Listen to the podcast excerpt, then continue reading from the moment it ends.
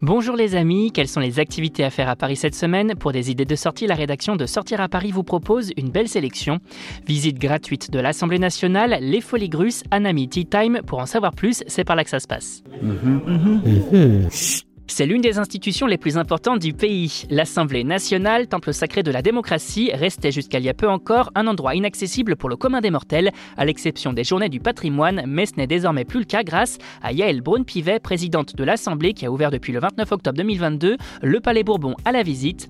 L'idée est restituer aux Français ce lieu historique et leur permettre de tout comprendre sur le fonctionnement des rouages de l'État.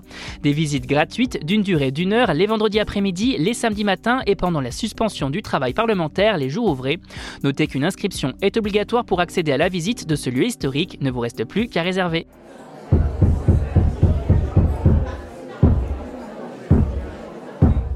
Voilà une belle sortie à faire avec les enfants. Le cirque Alexis Grus vous invite à découvrir son nouveau spectacle Les Folies Grus dans le chapiteau au cœur du Bois de Boulogne du 1er octobre 2022 au 5 mars 2023.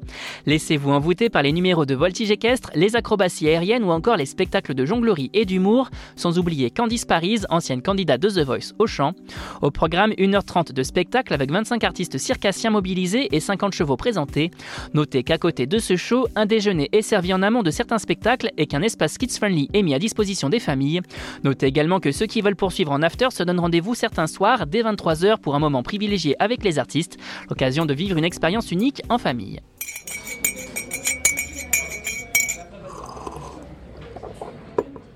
Envie de bons fluffy pancakes dans un spot ultra soigné sous les cerisiers en fleurs? Direction Anamity Time, salon thé du 3e arrondissement de Paris qui vous propose plus précisément de découvrir ces belles recettes aux différentes saveurs.